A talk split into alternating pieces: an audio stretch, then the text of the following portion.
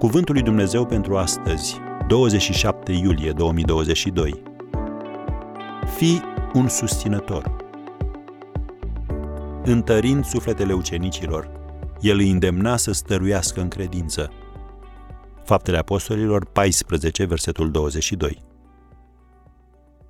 Un susținător are abilitatea de a face, între altele, și aceste trei lucruri. 1. El confirmă.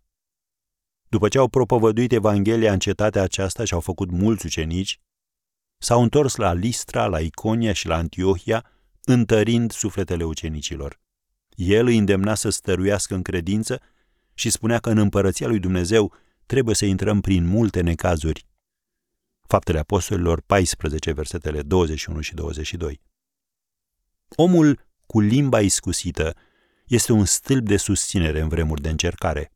El știe să-i motiveze pe cei aflați în necazuri și să atenționeze atunci când pornirea le aduce necaz. El aruncă o vestă de salvare credinciosului care se înneacă în marea îndoielii. Un susținător, în al doilea rând, consolează. Biblia spune, ei au ieșit din temniță și au intrat în casa Lidiei și după ce au văzut și mângâiat pe frați, au plecat. Faptele Apostolilor 16, versetul 40.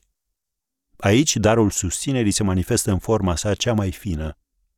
Pavel și Sila fusese acuzați pe nedrept, bătuți cu nuiele și aruncați în temniță, cu mâinile și picioarele prinse în butuci. Când a aflat biserica despre toate acestea, credincioșii au fost foarte supărați.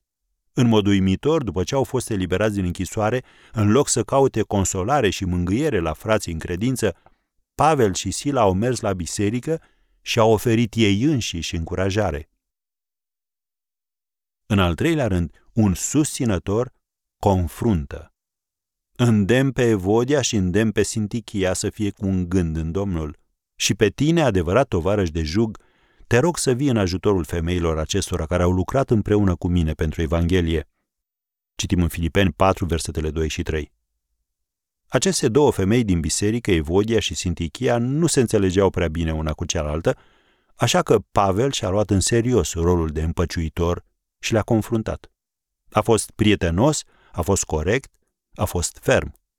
Și tu trebuie să fii la fel.